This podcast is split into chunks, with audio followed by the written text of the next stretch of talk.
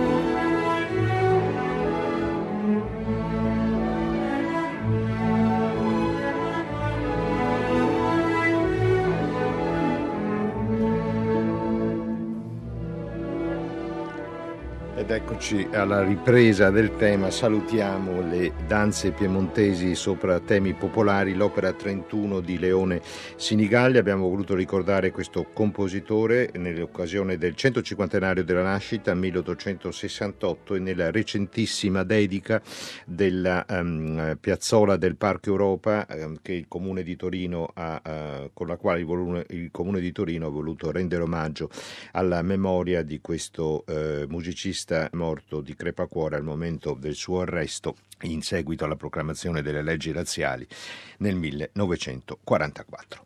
Lasciamo Torino e andiamo rapidamente a Milano. Ieri ho visto la prova generale, musica bellissima, direzione ed esecuzione perfetta, applausi per tutti, così ci scrive una nostra ascoltatrice al numero della comunità d'ascolto di Radio 3 335 5634 296, riferendosi al Fierbra di Franz Schubert che eh, va in scena il 5 giugno al Teatro La Scala, resterà in scena fino al 30 giugno, la direzione di Daniel Harting, la regia di Peter Stein è eh, l'allestimento che ha debuttato al Festival di Salisburgo nel 2014, che ora arriva con un altro direttore, a Salisburgo è stato Ingo Metzmacher, alla eh, Scala. Di che cosa si tratta? Beh, se noi guardiamo il catalogo operistico di Franz Schubert, capiamo che quello dell'opera è stato il suo vero grande problema. Eh, Schubert era un apprezzatissimo compositore compositore di leader. Sappiamo che le sue composizioni tra le più alte, le ultime sonate per pianoforte, il quintetto con due violoncelli, perfino i cicli lideristici, la Winterreise, la Schöne Müllerin, eh, lo Schwanengesang, sono stati eseguiti postumi. Il pubblico del tempo lo apprezzava soprattutto come appunto eh, scrittore, compositore di leader e eh, non è riuscito Schubert ad ascoltare nessuna delle sue sinfonie e tra le circa circa 20 opere tra opere e Singspiel che ha scritto per il teatro musicale, bene, è riuscito a vederne in scena soltanto uno nel 1820 di Zwillingbruder. Tutti gli altri titoli sono stati eseguiti dopo, alcuni moltissimo tempo dopo la sua morte, fatta eccezione per le musiche di scena che lui ha composto per dei titoli teatrali che dovevano andare in scena e quindi il pubblico ha sentito anche le sue musiche. Il Fierrabra non fa eccezione. Schubert lo scrive nel 1823, è assolutamente convinto che questa volta ce la farà perché il librettista è niente poco di meno che il segretario artistico del teatro di Vienna, il cui impresario però un signore che si chiama Domenico Barbaia. Domenico Barbaia non ama l'opera tedesca, ama l'opera italiana, organizza a Vienna un fantastico festival Rossini, forse il primo festival Rossini eh, della storia e appena può cancella i titoli tedeschi e succede anche in questo caso. Allora il librettista, il signor Kupelwieser, eh, si dimette con una lettera in cui accusa la direzione del teatro e il suo impresario di privilegiare esclusivamente i cantanti italiani. E per forza, se fai le opere italiane, chi deve cantare? I cantanti italiani. E quindi anche questa volta l'opera di Schubert non viene rappresentata, la sua delusione è profondissima. Bisognerà aspettare il 1897, primo centenario della nascita di Schubert, per avere in Germania a Karlsruhe una prima esecuzione molto ridotta in, eh, in forma di concerto di quest'opera. Quest'opera che è una cornucopia, un prodigio di musica meravigliosa. Chi è Fierrabra? Fierrabra è il figlio del capo dei Mori. Siamo dunque al tempo di Carlo Magno e delle crociate e l'opera si svolge tra il castello di Carlomagno, la parte cristiana, il, la frontiera tra i Franchi e i Mori, dunque al di qua e al di là dei Pirenei, e poi nel castello di Boland, che è il capo appunto dei Mori. Che, che errore fa Fierrabra? Essendo lui figlio del principe dei Mori, di chi si innamora? Di Emma, figlia di Carlo Magno. Ma è mai possibile un amore tra un musulmano e un cristiano, tra il figlio del capo dei Mori e la figlia del suo primo nemico, cioè del capo dei cristiani, Carlo Magno? Ma questo lo raccontiamo dopo come va a finire. Piuttosto andiamo quasi all'inizio. È il momento in cui Carlo Magno riceve i prigionieri mori, dunque i cristiani hanno vinto. L'esito della guerra vi ha messo nelle mie mani, dice Carlo Magno, ma non avete nulla da temere, anche nel tumulto della battaglia i diritti dell'umanità non saranno dimenticati. Iniziamo gli ascolti del Fierabra con un ricordo di Claudio Abbato perché è stato lui nel 1988 a Vienna a riportare in vita, in forma scenica, questa partitura.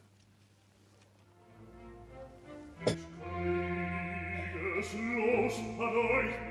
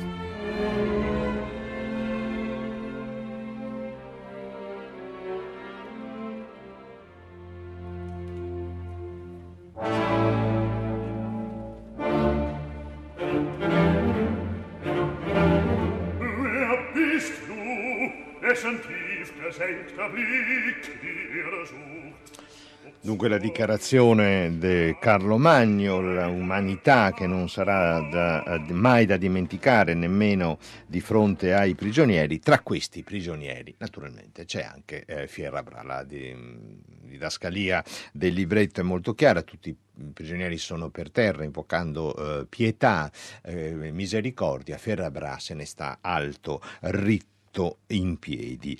Ehm, dove ha conosciuto Emma? E questo è un flashback eh, che bisogna assolutamente ricordare per entrare dentro la trama, la vicenda dell'opera di eh, Schubert durante un viaggio a Roma. Un viaggio a Roma, Fierabra è lì. Mm, non è lì per, come dice la leggenda, per rubare le sacre reliquie. No, il libretto di Kupelwieser non ne fa cenno. È a Roma in vacanza e eh, è in, eh, vacanza con, eh, oh, naturalmente non da solo, e c'è anche sua sorella Florinda, come lui, figlia di Boland, il capo dei Mori. Passeggiando tra i fori romani, che chi vede, vede una bellissima ragazza della quale si innamora immediatamente. Chi è? Emma, la figlia di Carlo Magno, anche lei in vacanza a Roma. Anche lei naturalmente non è sola, è con Orlando, il capo dei paladini di Carlo Magno. E Orlando chi vede? Florinda, la figlia del principe dei Mori. Ecco che è stabilito l'intreccio. Passano quattro anni, dice il libretto, tutto questo dialogo è un dialogo parlato, perché il Fierrabra ha questo di particolare. È un'opera piena di canto, piena di canto corale, soprattutto 16 numeri dei 23 della partitura sono corali, ma è anche un Singspiel, cioè ci sono dei momenti parlati, secondo la tradizione tedesca, forse il Swingspiel più famoso di tutti è il flauto magico di Mozart, ma è anche melodram, cioè il melologo, si parla sulla musica. A Schubert le forme codificate stanno strette, quindi quest'opera insieme opera, Singspiel e melologo. Come si presenta Fiera Bra? Qui abbiamo scelto con Lucia Rosei un'interpretazione di eh, Jonas Kaufmann. Si presenta eh, in un modo malinconico, introverso, è un perfetto personaggio schubertiano. O sfortuna perché mi tormenti, questo pensiero non vuole lasciarmi. Nella mia anima emozionata nasce un desiderio segreto che io domino appena non oso credere alla felicità. Quale felicità? Di aver rivisto Emma, cioè la figlia di Carlo Magno, perché Fierabraico i prigionieri mori portati al castello di eh, Carlo Magno. Ma Emma ama un altro, ama Eginard, uno dei paladini di Carlo. In questa situazione riconosciamo tale e quale l'inizio narrativo e drammaturgico della Winterreise del viaggio d'inverno di Franz Schubert. Il mugnaio si è innamorato della bella mulinara che però gli preferisce un cacciatore e lui se ne va, resta solo e se ne va. Fierrabra ama Emma la quale Emma però è amante di Eginar. Dunque per lui no, non ce n'è, resterà solo. Questa malinconia vive già in questa aria di Fierabra. In tief Brust regt sich ein leises Sehnen, in bewegter Brust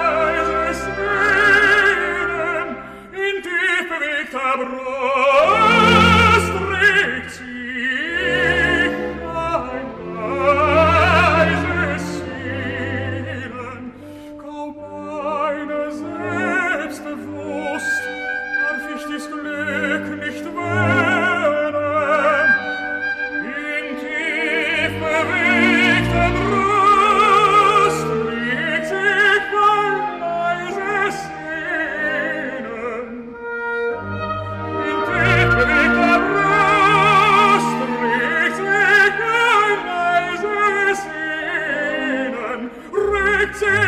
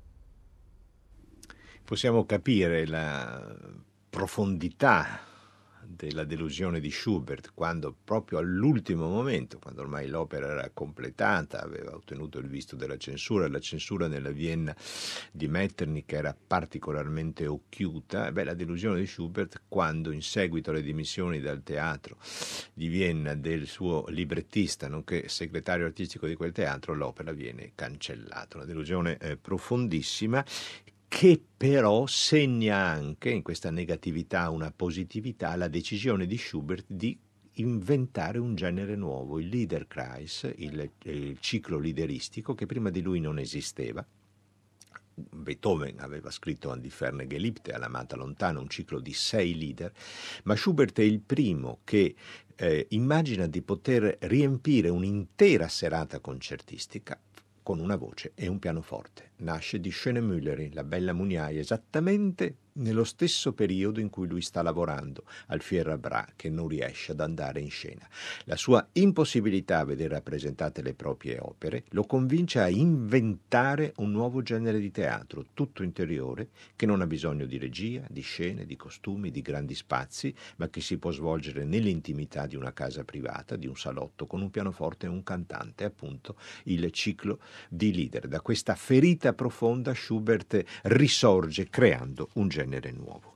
Eh, c'è un pro, una protagonista, ci sono due protagoniste femminili, le due figlie, Emma, la figlia di Carlo Magno, e Florinda, la figlia di Boland, il capo dei Mori. Questa vicenda è anche una lotta di figlie e di figli contro i padri, una lotta anche generazionale nel nome del eh, primato dell'amore sulle appartenenze, ad esempio in questo caso militari e religiose, perché i due padri, Carlo Magno e Boland, sono eh, rivali, assolutamente, sono rivali, stanno guerreggiando e sono rivali anche perché uno è cristiano, Carlo Magno, l'altro è musulmano, Boland.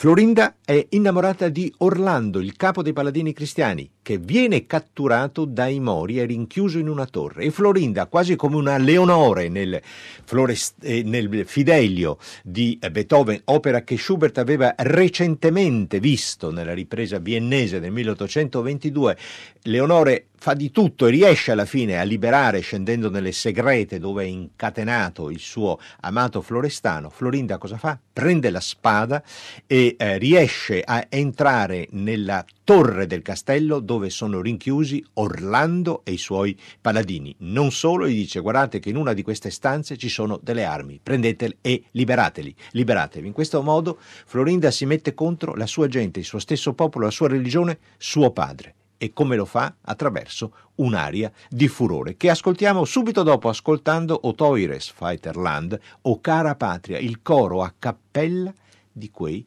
prigionieri cristiani. È incredibile la facilità con cui Schubert passa da una forma, l'aria chiusa, a una forma così diversa, il coro a cappella.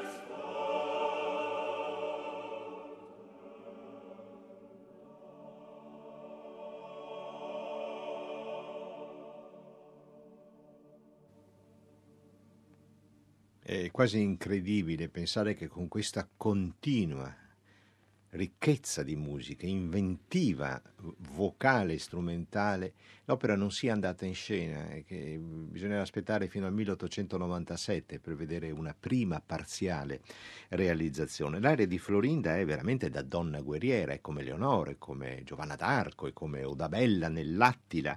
Lei dice la spinta della necessità fa svanire il dolce decoro della donna, con gli accenti di una furia vado a spargere il terrore e la morte. E subito dopo questo coro a cappella maschile, solo maschile, i Ca- Orlando e i paladini di Carlo Magno prigionieri ricordano la cara patria lontana. Loro sono stanno per essere condannati a morte. In questo evocare la patria che non c'è, sentiamo due, due aspetti molto importanti della vita di Schubert. Uno, il, il, desiderio di avere una patria, di una patria perché diciamo, il territorio tedesco non era certamente una nazione, ma voi direte, ma Schubert sta a Vienna, sta nell'impero, certo, sta nella Vienna di Metternich, nella Vienna della restaurazione e non sente quella lui. Eh, il gruppo dei suoi amici sono ragazzi di 20-30 anni che hanno studiato, che si stanno dedicando alle professioni liberali, quella Vienna non la sentono certamente come la loro patria. Dunque c'è una doppia possibile lettura di questa nostalgia nel momento in cui i paladini danno l'addio alla cara patria che eh, non c'è.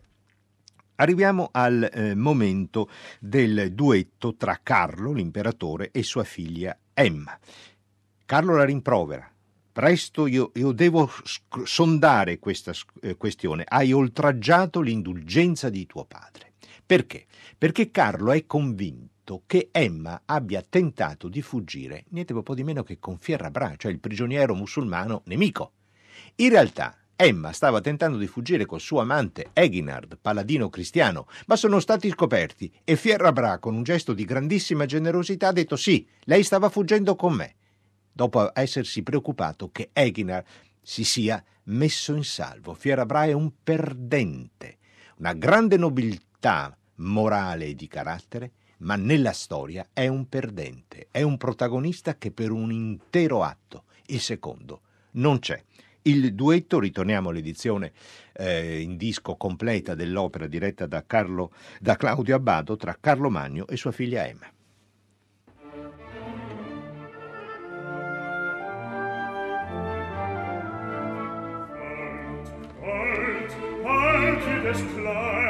Daten sie verbrünnen.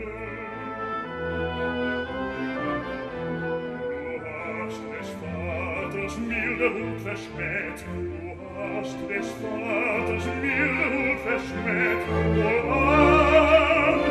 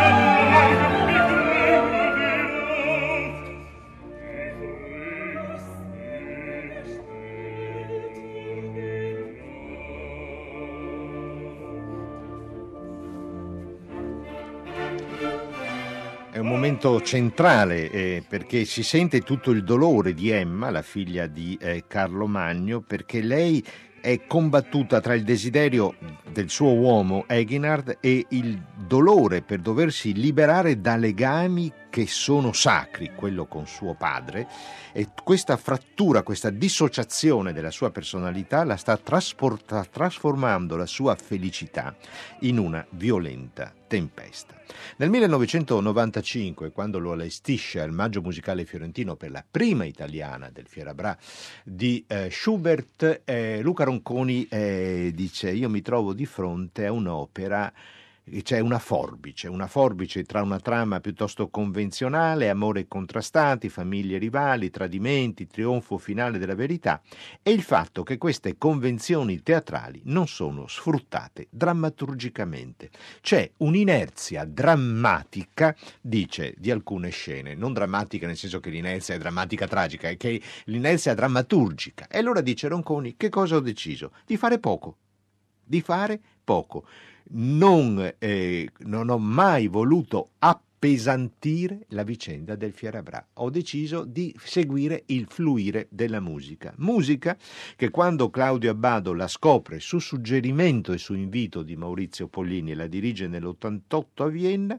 la definisce capolavoro di forte drammaticità nella straordinaria ricchezza coloristica, una grande intensità poetica che fa collocare Fierrabra tra le maggiori opere coeve. Sarà interessante nella programmazione della Scala passare dal Fierrabra, che appunto va in scena il 5 giugno, al Fidelio. Fierrabra e Fidelio si alterneranno uno dopo l'altro e questi due capolavori di quel periodo, il Fidelio nasce prima, ma poi come sappiamo Beethoven ci rimette le mani fino a farlo diventare quasi contemporaneo del Fierrabra eh, schubertiano. Nel 1959 c'è la prima registrazione discografica di quest'opera con la radio eh, eh, di Berna, l'orchestra e il coro della radio mm, di Berna e eh, è una versione molto molto molto ridotta, è una versione soltanto in forma di concerto estremamente ridotta, ma c'è che canta come Eginard, cioè l'amante di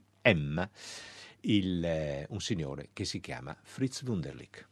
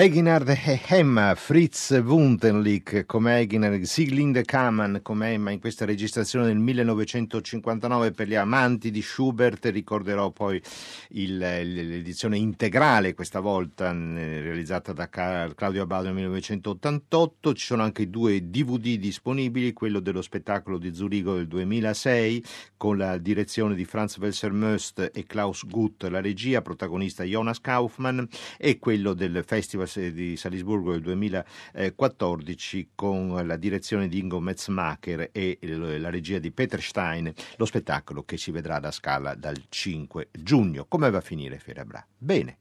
Eginar, come tutte le opere di Schubert, che non è riuscito a realizzare, non ci sono né morti né feriti. Eginar e Emma ehm, convolano a nozze, i paladini prigionieri vengono liberati, non solo, Florinda, la figlia del principe dei Mori, eh, va, si unisce a Orlando, il capo dei paladini di Carlo Magno, e ne nasce una superiore armonia e Fierabra.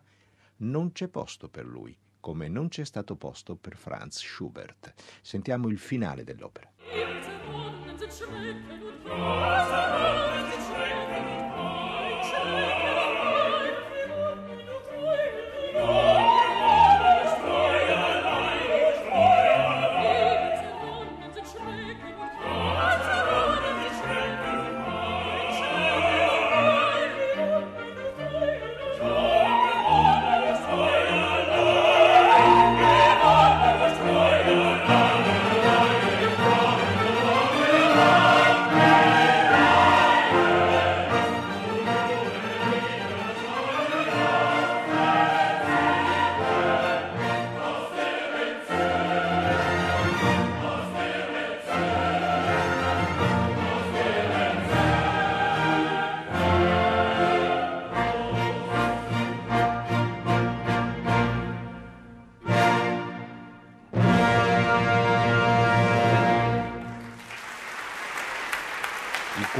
palpitano di gioia, le armi vengono riposte nei magazzini, di loro non c'è più bisogno, armonia e pace universali. Così, con questa utopia, finisce il Fierabra di Franz Huber. Si conclude così questa puntata di Momus dal nostro agile ma collaudato equipaggio. Appuntamento a domani, sempre alle ore 13.